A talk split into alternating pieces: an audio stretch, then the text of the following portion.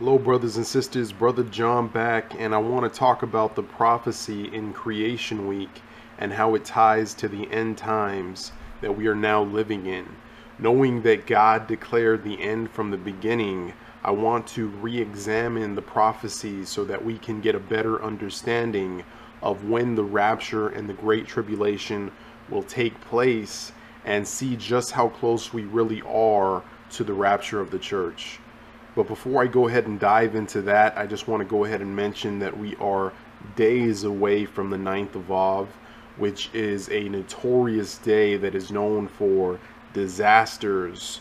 And we have a potential military standoff that is about to happen in Taiwan with Nancy Pelosi's potential visit. And China is warning Biden not to play with fire. And China is right now conducting live military fire drills all around the coast of Taiwan. So now if Pelosi doesn't go to Taiwan, it's going to make America look weak in the eyes of the world. But if she does go, then it has the potential to spark a military conflict with China. However, China could just be bluffing, and all they do is just military drills to show off their forces. And I think that that's the most likely case. We'll have to wait and see how this unfolds in the coming days. But what makes this very interesting is how close this event is tying into the ninth of Av, knowing that World War One started on the ninth of Av. There's a chance, a possibility, that something major can happen on this day. Or maybe not, maybe nothing will happen, but it's something that is interesting, and it's something that I wanted to go ahead and mention and just keep an eye on nonetheless. Okay, so let's get back to the matter at hand. One important verse I want to mention before I get started is Second Peter chapter three verse eight. Which is the key that unlocks the prophecies in Creation Week of Genesis one, and it says, "But beloved, be not ignorant of this one thing, that one day is with the Lord as a thousand years, and a thousand years as one day." So now let's take this key verse and dive into God's seven thousand year plan for mankind. You see, God made the heavens and the earth and everything in them in six days, which represent six thousand years of mankind's rule on the earth. And on the seventh day, he rested. The seventh day being the day of the Lord, in which Jesus is going to rule and reign on the earth for a thousand years. And there will be peace and rest for his people. This comes at the end of Daniel's seventieth week. But there is much more details to this seven-day prophecy. God gave a prophecy for each day of creation. He revealed the end from the beginning. Hidden in plain sight is this prophecy that foretells us what will happen during each millennium, from Adam to the day of the Lord. For each day of creation, God revealed what will happen during the thousand-year period. For example, on the first day, God divided the light from the darkness, foretelling of Adam's sin that would separate mankind from God, that is the light, and sin being the darkness. And God indeed divided the light from the darkness on the first day. From the first day that Adam sinned, it divided mankind from the light and the glory of living in God's presence. On the second day, God made the firmament, which means heaven, and divided the waters, which represent people, according to Revelation chapter seventeen verse fifteen, which were under the firmament, from the waters which were above the firmament. And this prophecy foretold of the flood. But Noah found grace in the eyes of the Lord, and God saved Noah and his family, and he indeed divided the people above the firmament from the people which were under the firmament by using Noah's ark. And there were literally people under Noah's ark when the flood came, and God divided the righteous, which was Noah and his family, from the wicked. And in this story, Noah is a type of Jesus, and his family is the church that has found grace in the eyes of the Lord. And that grace came from our faith that is in the Son of God, and whosoever believeth on him will be saved. And the wicked are those who rejected the love of the truth, that is, Jesus Christ, our Lord and Savior. On the third day, God said, let the waters under the heaven be gathered together onto one place, and let the dry land appear. And God parted the Red Sea, making the waters gather together on each side. And the dry land appeared, making a way for the Israelites to cross over the Red Sea to the other side. On the fourth day, God made two great lights, the greater light to rule the day and the lesser light to rule the night. The greater light represents Jesus, and the lesser light is John the Baptist. And John, being filled with the Holy Spirit, said, "He must become greater, and I must become less." The two great lights were Jesus and John, and their ministries were on the fourth day. On the fifth day, God said, let the waters bring forth abundantly the moving creatures that have life. The waters represent the Holy Spirit that God would pour out in the last days. The last days meaning the fifth and the sixth day, which are literally the last two days before Jesus Christ returns to rule and to reign on the earth on the day of the Lord. Also notice that God only created life in the last two days of the creation week, which represent the church age of grace when the Holy Spirit would be active in giving life to the world. And on the sixth day, which is the day that we are currently in right now, a day being a thousand years to the Lord, we are nearing the end of the sixth day, meaning that the seventh day, which is the day of the Lord, is near. Now, what is the prophecy about the sixth day? Well, just as God made the two great lights on the fourth day, now God made the beast of the earth on the sixth day. The beast of the earth being the beast of Revelation that comes out of the bottomless pit, that only has but a short time, forty-two months, to kill, to steal, and to destroy on the earth until Jesus comes and the beast gets cast into the lake of fire forever. And there's one more prophecy about the sixth day. God also said, let us make man in our image, after our likeness. This is what I believe to be our transformation, which is also referred to as the rapture. You see, sin came from Adam, and since Adam's sin, everyone born has been born in the likeness of Adam, who was a sinner. But God made a way through his only begotten Son, Jesus Christ, that whosoever believeth in him will not perish, but have eternal life and be born again at the rapture. We will be changed from corruption to the image of God, which is holy and incorruptible. As it is written, so also is the resurrection of the dead. The body is sown in corruption, it is raised in incorruption. It is sown in dishonor, it is raised in glory. It is sown in weakness, it is raised in power. It is sown a natural body, it is raised a spiritual body. There is a natural body and there is a spiritual body. And so it is written, the first man Adam became a living being, the last Adam became a life-giving spirit. However, the spiritual is not first but the natural, and afterwards the spiritual. The first man was of the earth, made of dust. The second man is the Lord from heaven. As was the man of dust, so also are those who are made of dust. And as is the heavenly man, so also are those who are heavenly. And as we have borne the image of the man of dust, we shall also bear the image of the heavenly man. Now this I say, brethren, that flesh and blood cannot inherit the kingdom of God, nor does corruption inherit incorruption. Behold, I tell you a mystery. We shall not all sleep, but we shall all be changed, in a moment, in the twinkling of an eye, at the last trumpet. For the trumpet will sound, and the dead will be raised incorruptible, and we shall be changed.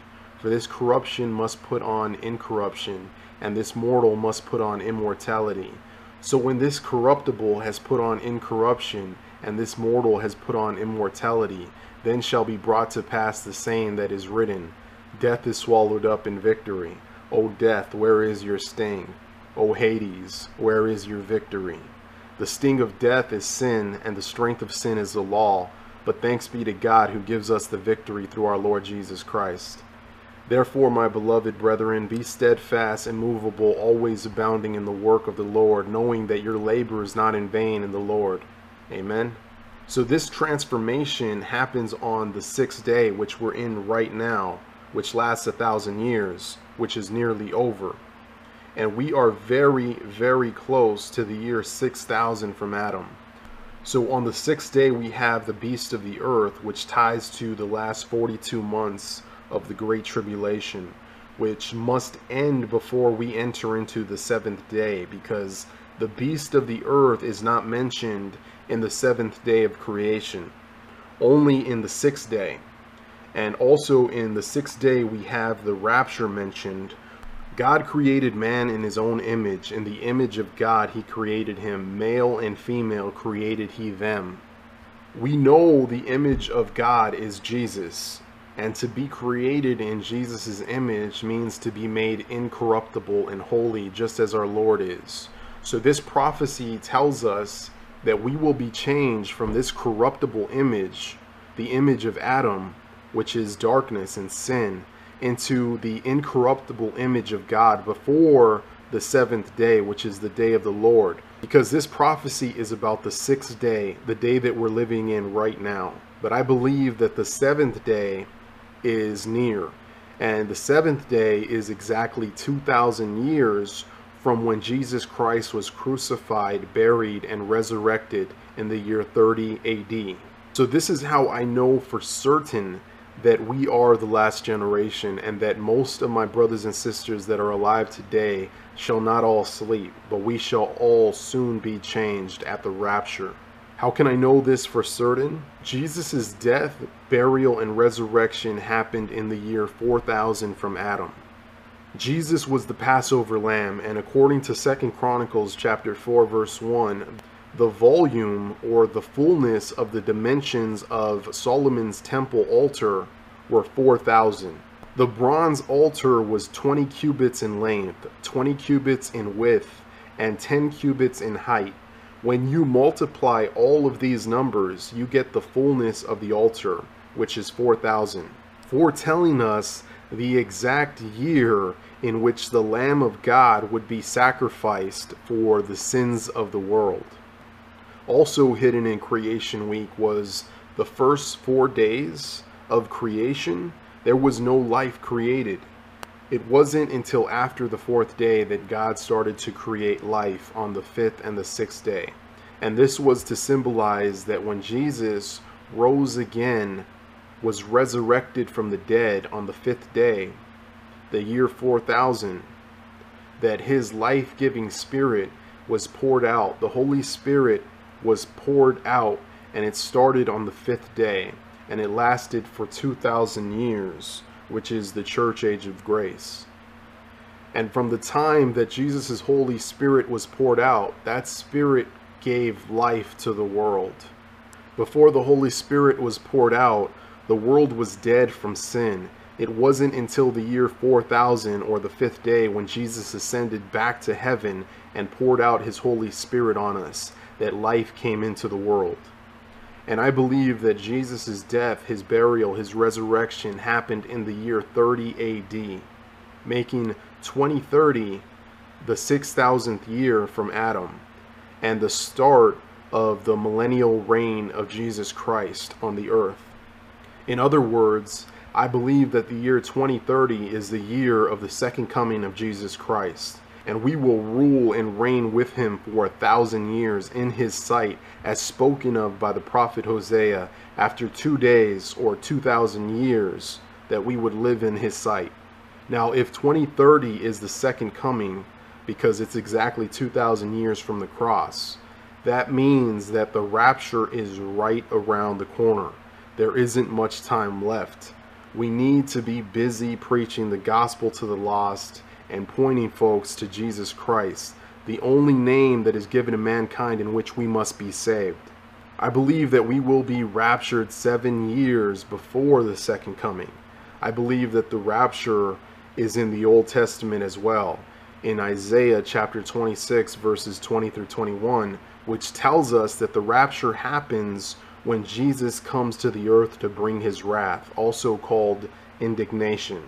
And just before the wrath comes, like the Red Sea moment, we will be taken out of the way. We're going to be rescued, just like Lot was taken out of the way before it rained down fire. The same day that we go up is the same day that the wrath comes down. This is why it is written in Isaiah, "Come, my people, enter thou into thy chambers, and shut thy doors about thee. Hide thyself, as it were, for a little moment, until the indignation be overpast. For behold, the Lord cometh out of his place to punish the inhabitants of the earth for their iniquity. The earth shall also disclose her blood, and shall no longer cover her slain." Now, when do we see this event happening in the book of Revelation? We see this exact same event of Jesus coming out of his place to punish the inhabitants of the earth at the sixth seal, which is the same time that Jesus goes to pour out his indignation, which is the same time that he tells his children to come thou and enter into my chambers. We see the Lord on the earth and the people hiding in the rocks and the caves at the sixth seal. And moments later, we see a great multitude from every nation, language, and tongue praising God in heaven that was saved out of the great tribulation by the blood of Jesus Christ. That is us, the church, folks. The same time you see the Lord from the earth bringing wrath, indignation, is the same time that he is calling his children to hide into his chambers.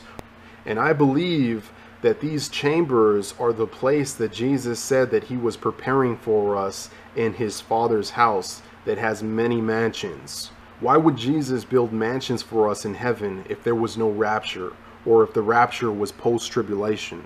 It doesn't make any sense. He prepared a place for us to hide us in heaven during Daniel's seventieth week, because we are not appointed to that wrath. When the wrath comes down, we go up. We see this in Revelation chapter six and seven.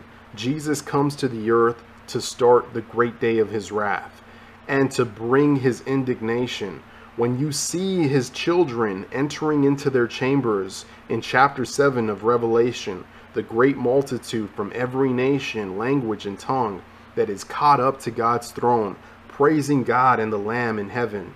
We, the church, get rescued out of the great tribulation. When Jesus comes to the earth to rapture the church, this is the start of the seven-year great tribulation, and we are rescued out of the great tribulation at the very start of Daniel's seventieth week. Not at the middle and not at the end. We are rescued at the start.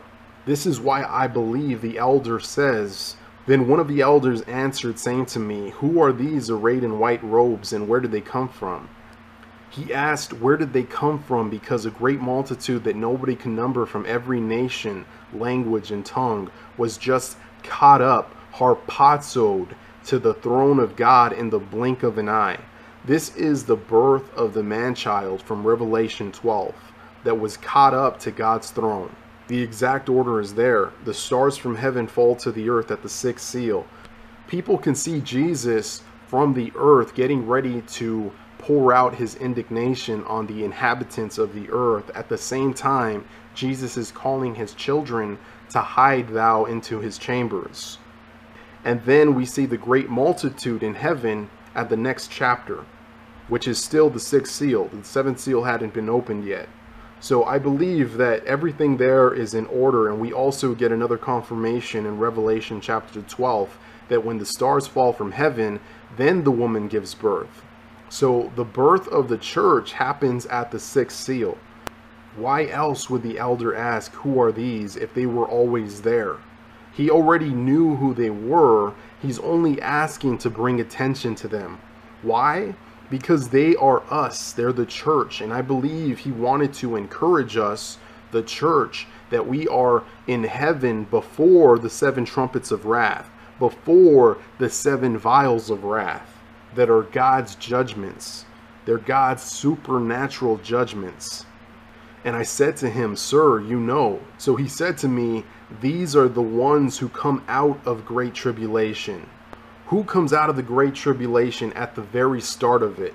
It is us, the church, before any of the seven trumpet judgments and before the seven vials, you see the church in heaven praising God. It has to be the church, because we are not appointed to the wrath. And the book of Revelation tells us when the wrath comes. The wrath begins at the sixth seal, not before it. And why are we not appointed to that wrath? The very next verse answers that question. And washed their robes and made them white in the blood of the Lamb. Therefore they are before the throne of God and serve him day and night in his temple. It is because we are washed in the blood of Jesus Christ. He washed our robes in the blood of the Lamb. We, the church, are covered in his precious and righteous blood of Jesus Christ. It is his righteous blood that was shed that saves us from the penalty of sin, which is death and wrath. Are unbelievers washed in the blood of the Lamb? No, absolutely not. This can only be the church that is bought with the blood of Jesus Christ. Those that believe on Jesus for salvation are forgiven. Our sins are forgiven through the righteous blood of Jesus Christ. And he who sits on the throne will dwell among them. They shall neither hunger any more, nor thirst any more. The sun shall not strike them, nor any heat. For the Lamb who is in the midst of the throne will shepherd them and lead them to living fountains of water, and God will wipe away every tear from their eyes. Wow. Just wow. Amazing, beautiful prophecy there. And notice that all of these awesome promises are given to this great multitude that is from every nation and language and tongue. They're never going to hunger again. They're never going to thirst again. No more heat of the sun, but will be led to living fountains of water. Is that not the church? This blessed great multitude. Is that not what Jesus promised to all that believe in him? No more tears. This is the blessings of God on this great multitude from every nation and every language that is in heaven. This can only be the church. But the fact of the matter is, is that the wrath begins at the sixth seal, if you're going by God's word and not what man says. And suddenly a great multitude appears in heaven. At the very start of the wrath, we are rescued out of it. We just come out of the start of the Great Tribulation before any of the trumpets are blown. The trumpets are the wrath of God, and so are the vials. So how do I know this? I know this because that is what the book of Revelation says. I'm not just going to make up stuff and say that the wrath comes at the first seal, because that's not true and that is not backed by scripture. I know a lot of folks hold to that view. Even though it's unbiblical, there are many popular pastors, so it must be true. I don't think so. The only truth that we can stand on is the Word of God, and that is the Bible. So we must stick to what the Bible says over any popular pastor that is teaching otherwise. The Bible is the Word of God. When popular pastors teach things that are not in the Bible, like the rapture being in chapter four, when the Bible clearly states that the wrath comes at the end of chapter six, then that is when they start to make stuff up. And what they're doing is they're saying that all of the seals are the wrath, when that's not what the Bible says. I'm sorry. As much as you want to believe them, as much as we don't want to experience any type of persecution or troubles or trials, unfortunately, that's not what Jesus says. He says, in this world you will have tribulation, but be of good cheer, I have overcome the world. You see, the first five seals are just tribulation. And I'm not talking about the tribulation. I'm just saying there are going to be troubles and there are hard times. These are the birth pangs that are of the church age that we are to experience before the woman gives birth. And they're just that, they're birth pangs. We're in them right now. Can you not look at the world around you and see that there's always been wars? There's always been pestilences. There's always been famines. It's nothing to be afraid of. We have Christ, and he is with us always until the end of the world. And with Christ, he will comfort us, he will guide us, and he will help us through every single tribulation of our lives. and he will not ever leave us. The Lord is our refuge. He is our strength, and he is a strong tower. And the Lord God will provide us through every situation of our lives. So to the people that are teaching that all of the seals are the wrath of God, you cannot show me in the Bible anywhere where it says that. These people have to add their own interpretations and twist the scriptures to fit their view. To find the rapture in Revelation, you only need to search for the word wrath. Then you would know that that is our Red Sea moment. We get rescued the same time the wrath comes. It's the same exact day. The trumpets, the vials are supernatural judgments. Everything before the sixth seal is natural, meaning that it's all been going on for thousands of years. There's always been famines, wars, pestilences, plagues. This world has always been in tribulation. And brothers and sisters have been getting killed and slain for the word of God and for the testimony which they held for thousands of years. Was there ever a prophet that the Jews did not persecute? They even killed the one who predicted the coming of the righteous one. And they killed most of the disciples and the apostles, even our Lord Jesus Christ. And I'm not talking about all the Jews, only the ones that rejected God and our Lord Jesus Christ. They caused great persecution on the early church, and Rome did as well. And also after Rome came Islam, and Islam has been killing Christians since the very start of Islam to this very day. However, when the sixth seal is opened and those stars of heaven come down, then the woman gives birth to us, the church, and we are caught up to God's throne, as seen in the sixth seal in Revelation chapter six and seven.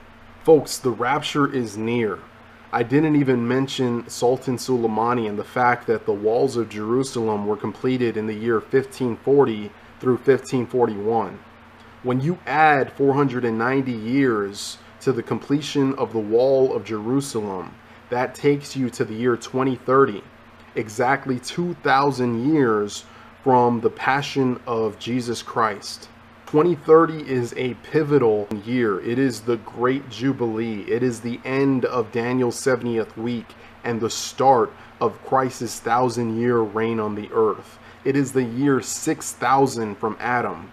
We are living at the very last hour. Think about it. We don't even have another decade to go until we are living with Jesus on the earth. Praise the Lord. So I'm going to go ahead and wrap things up. I got to land this plane now. But before I do, I just want to go ahead and reassure you all that if you had any doubts about us being in the end times or doubts that the rapture is near, you can rest assured knowing that this is the end. Look at prophecy. Look at Hosea chapter six two. That prophecy screams that we are the last generation. Hosea six two is a prophecy for the Jews about when Jesus will return and he will live in their sight. I believe that this prophecy will be fulfilled exactly two thousand years from Jesus' death, his burial, and his resurrection. And I believe that with all of my heart. And I believe that the year of his crucifixion, the, the year of his passion, was in thirty A D, meaning that the battle of Armageddon and Jesus' return to stay on the earth is in the year twenty thirty.